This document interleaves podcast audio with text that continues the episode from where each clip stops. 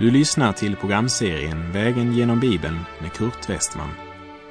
Programmet produceras av Norea Radio Sverige. Vi befinner oss nu i Andra Petrusbrevet. Slå gärna upp din bibel och följ med. Välkommen till fortsatt vandring på vår väg genom Bibeln.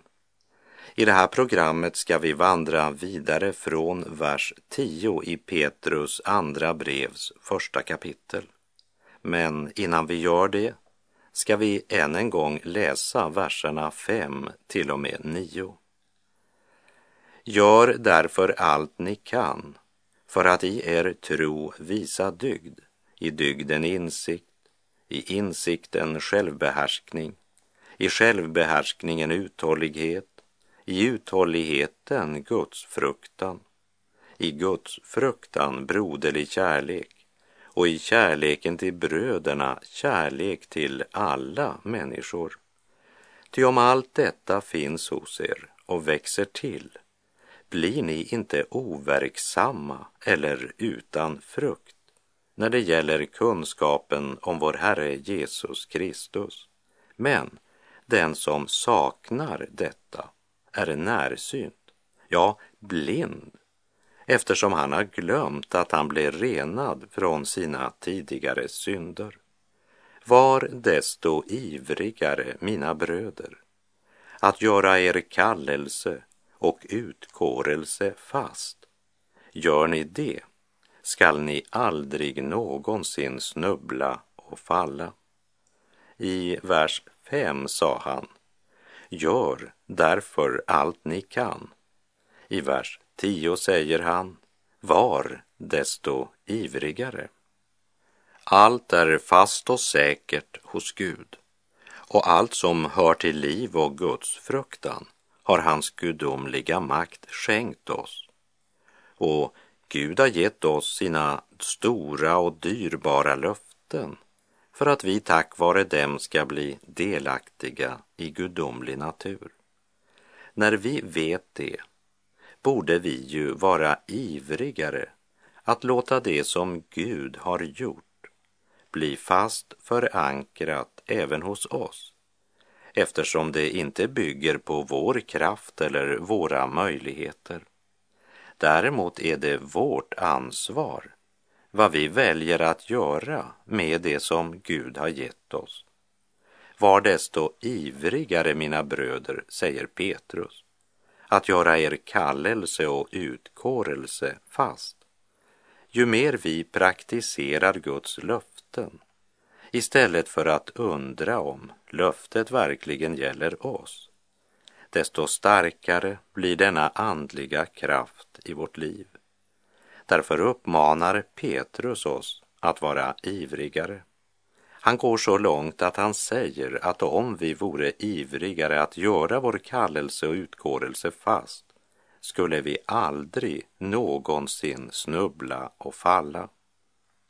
Försök inte förtjäna Guds löften. Ta emot det som den gåva det är och lita på att Gud håller vad han har lovat. Sök visshet, för utan visshet får frestelserna övertaget och du faller. Petrus talar inte om syndfrihet, men om att i livets alla situationer vända oss till Jesus, vår frälsare. För den som vänder sig till honom skall han aldrig kasta ut. Därför säger han också i vers 11, då ska ni få en fri och öppen öppen ingång till vår Herre och Frälsare Jesu Kristi eviga rike. Kära vän, inför alla dessa löften borde vi verkligen vara lite ivrigare. Det finns en port som öppen står till Kristi nåderike och från hans kors ett budskap går om kärlek utan like. Ja, evangeliet är sannerligen ett budskap om kärlek utan like. Vi läser i Petrus andra brev kapitel 1, vers 12. Därför tänker jag alltid påminna er om detta, trots att ni redan känner till det och är befästa i den sanning som ni äger. Eftersom evangeliet är ett budskap om kärlek utan like så bör vi höra det om och om igen. Även om vi har hört det och känner till det ska vi dagligen påminna varandra om denna sanning, om en fri och öppen ingång till vår Herre och Frälsare Jesu Kristi eviga rike. Halleluja. Petrus vet att han har inte så lång tid kvar. Därför önskar han, så länge han kan, uppmuntra och inspirera de troende genom att påminna dem om en kärlek utan like.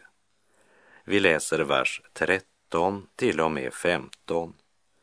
Jag ser det som min plikt att väcka er genom mina påminnelser så länge jag bor i detta tält. Jag vet att jag plötsligt ska lägga av mitt tält. Det har vår Herre Jesus Kristus visat mig. Men jag vill göra det jag kan för att också efter min bortgång ni alltid ska kunna minnas detta. Petrus säger inte nu ska ni få höra vad jag lärde på det teologiska fakultetet i Jerusalem. Nej, det är inte andrahandsinformation, inte ett religiöst föredrag. Det är ett högst personligt vittnesbörd. Och vad hjärtat är fullt av, det talar munnen. Därför tröttnar han aldrig på att påminna dem om detta som han själv i Andens kraft lever i morgon, middag och kväll. Så säger han att Jesus har talat om för honom att han plötsligt ska lägga av sitt tält, det vill säga han ska dö. Här tror jag att Petrus bland annat tänker på vad Jesus sagt till honom en tidig morgon vid Tiberias sjön efter sin uppståndelse. Jag citerar Johannes 21, verserna 18 och 19. Amen, amen, säger jag dig.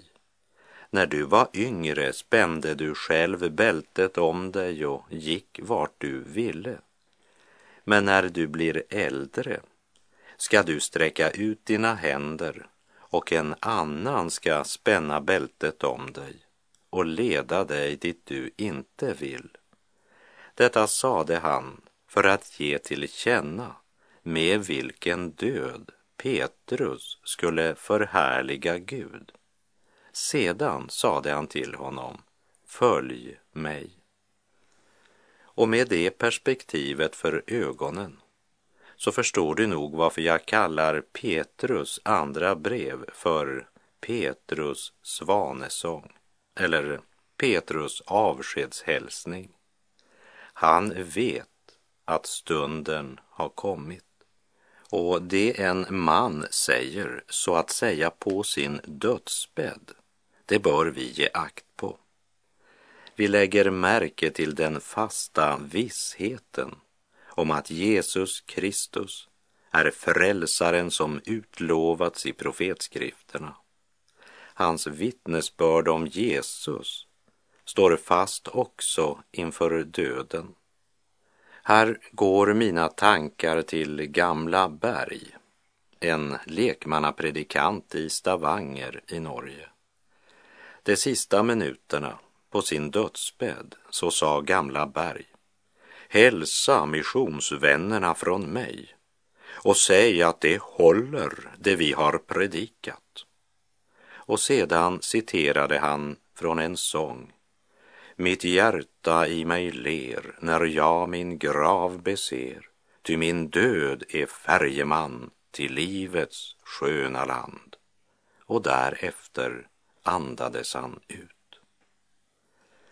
Det sista Petrus gör är att än en gång påminna om det budskap han förkunnat efter Jesu uppståndelse.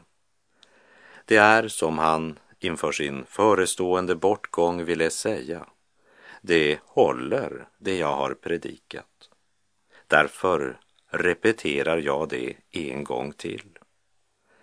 När Petrus säger jag vet att jag plötsligt ska lägga av mitt tält så är det sin kropp han talar om.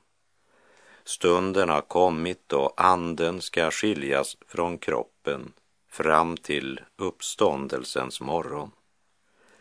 Paulus använder ju liknande uttryck när han i Andra Korinthierbrevet 5, de tre första verserna säger Vi vet att om vårt jordiska tält rivs ner så har vi en byggnad från Gud, en boning som inte är gjort med händer, en evig boning i himlen. Så länge vi bor i detta tält suckar vi därför och längtar att få ikläda oss vår himmelska boning. Ty när vi är iklädda den ska vi inte stå där nakna. Ett tält är ju inte så stabilt och varken Paulus eller Petrus byggde på sin egen kraft eller kroppslig styrka. De visste att våra kroppar på grund av syndafallet är lagda under förgängelsen. I Första Mosebok 2, vers 7 står det. Och Herren Gud danade människan av stoft från jorden och inblåste livsande i hennes näsa och så blev människan en levande varelse. När kroppen somnar in och läggs till vila i jorden så blir den åter till stoft. Men det är kroppen som sover, inte anden. Därför säger också Paulus i Andra Korinterbrevet 5, vers 8. Men vi är ändå vid gott mod och skulle hellre vilja flytta bort från kroppen och vara hemma hos Herren. Så talar både Petrus och Paulus om döden. Vårt bräckliga tält, kroppen, läggs ner i graven. Kroppen går till vila, men själen dör aldrig, utan skall återförenas med kroppen igen på uppståndelsens morgon, när alla människor ska möta sin skapare och avlägga räkenskap för sina liv. Jag vet att jag plötsligt ska lägga av mitt tält. Det kan ske när som helst, men det kommer inte överraskande på honom. För Herren Jesus har uppenbarat detta för honom. Petrus är redo att möta sin Gud. Det borde vi också vara, eftersom vi när som helst plötsligt kan bli tvungna lägga av vårt tält.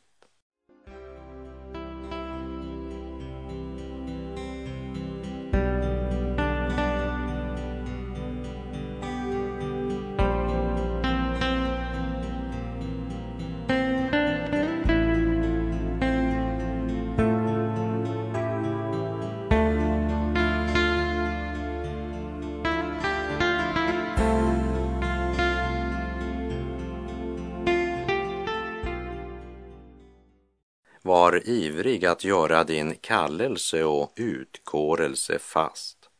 Det är något som Petrus tänker påminna om. Han säger att han vill göra det för att vi också efter hans bortgång alltid ska kunna minnas detta. Och så fortsätter han i Petrus andra brev, kapitel 1, vers 16. Det var inte några utstuderade myter vi följde när vi förkunnade för er vår Herre Jesu Kristi makt och hans ankomst, utan vi var ögonvittnen till Jesu majestät. Det är viktigt att vi lägger märke till vad han säger här. Det var inte några utstuderade myter vi följde. Bibeln är inte en samling lögner. Det är ingen sagobok. Det handlar inte om utstuderade myter men faktiska händelser. Och om du vill ta detta på allvar Om du vill överge din synd så kommer Gud att uppenbara denna verklighet för ditt hjärta. Om det ligger en slöja över dina ögon så är det inte därför att du är lekamligt blind utan därför att du inte vill avstå från ett liv i synd. Erkänn din synd som synd och Gud ska uppenbara Bibelns sanningar för ditt hjärta. När Petrus säger att han var ögonvittne till Jesu Majestät så är det händelsen på förklaringsberget han talar om och som han själv förklarar i de två följande verserna, vers 17 och 18. Ty han blev av Gud Fadern ärad och förhärligad när en röst kom till honom från den upphöjda härligheten. Denne är min son, den älskade. I honom har jag min glädje. Den rösten hörde vi själva från himlen när vi var med honom på det heliga berget. Det är uppenbart stunden på förklaringsberget Petrus talar om. Och här tycker jag att det är viktigt att förklara att det är den händelsen Jesus tänker på när han i Matteus 16, 28 säger Amen säger jag er.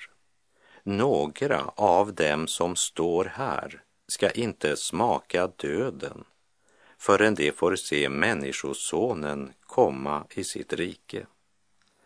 Och detta blev uppfyllt för apostlarna vid Kristi förklaring.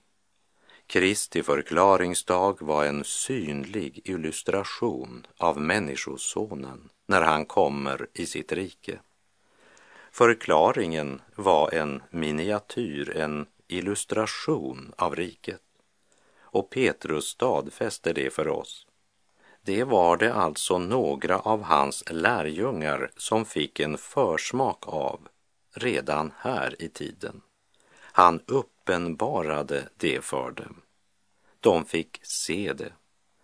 O, vad jubel inför tronen när det frälsta där en gång efter tidens vedermöda stämma upp sin segersång. Herren kommer, Herren kommer, endast skall all jordens strid. Bröllop firas, bruden smyckas, ut i evig fröjd och frid.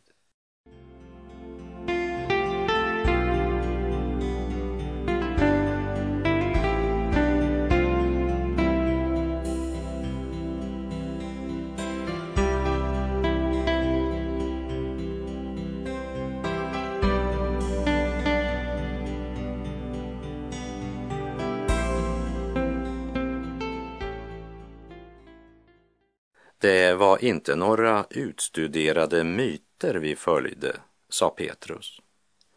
Det var inga myter när vi förkunnade om Jesu Kristi makt och hans ankomst, utan vi var ögonvittnen till Jesu Majestät.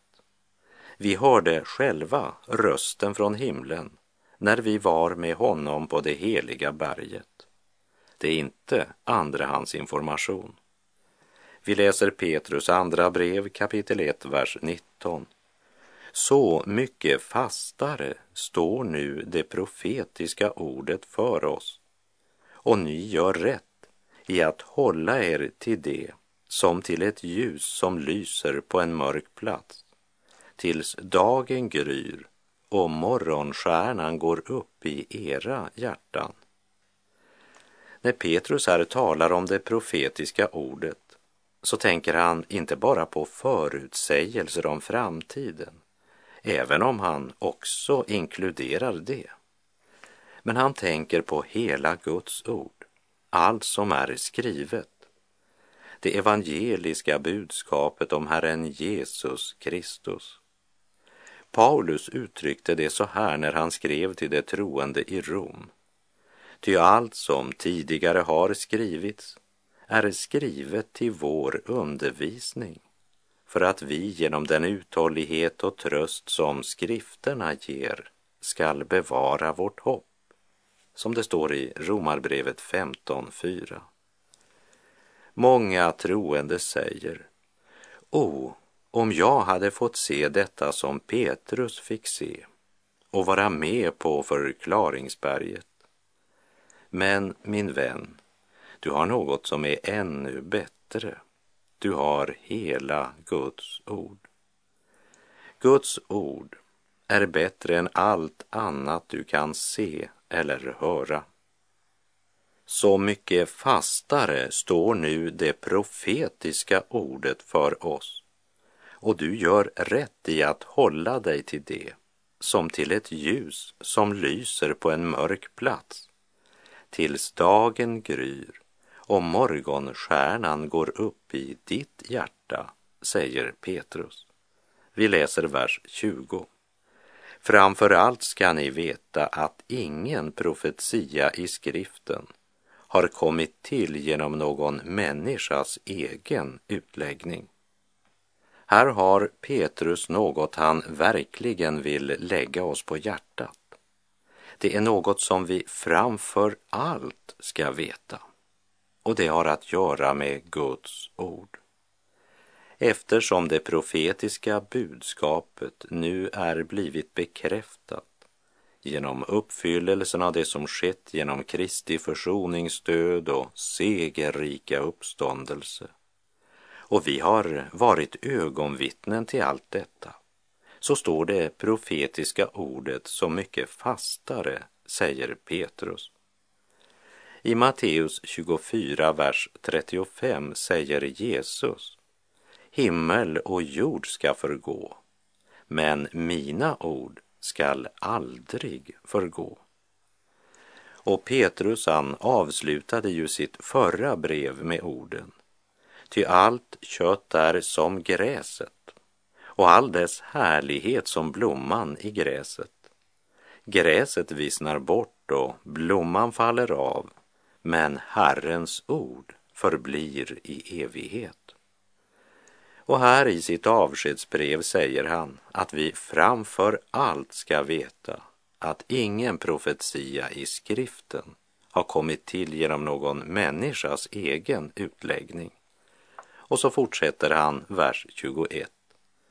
Ty ingen profetia har burits fram genom någon människas vilja, utan ledda av den helige Ande har människor talat vad de fått från Gud. Bibelns gudomliga auktoritet, den ifrågasätts och betvivlas av den fallna människan. Hon har så svårt att godta något som skulle komma från en värld som hon inte kan registrera. Och hon gör sig fort till domare över skriften. Och det hon inte kan förstå, det bara bortförklarar hon och får därmed kvar en liten Gud som inte är större än människans förstånd. Men människan har ju inte skapat sig själv. Men hon tvekar inte för att förneka sin skapare. Men om människan i sin dårskap förnekar Bibelns auktoritet så borde någon tala om för henne att människans auktoritet förnekas av Bibeln. I Första Moseboks tredje kapitel förkunnar Guds ord att människan är en fallen varelse. Att syndafallet skilde henne från Gud och från sanningen så att hon inte längre kan skilja mellan sanning och lögn. Romarbrevet 3, vers 4 säger, låt det stå fast, att Gud är sann och varje människa en lögnare och hör vad Herren säger genom profeten Jesaja, kapitel 55, verserna 7 till och med 9.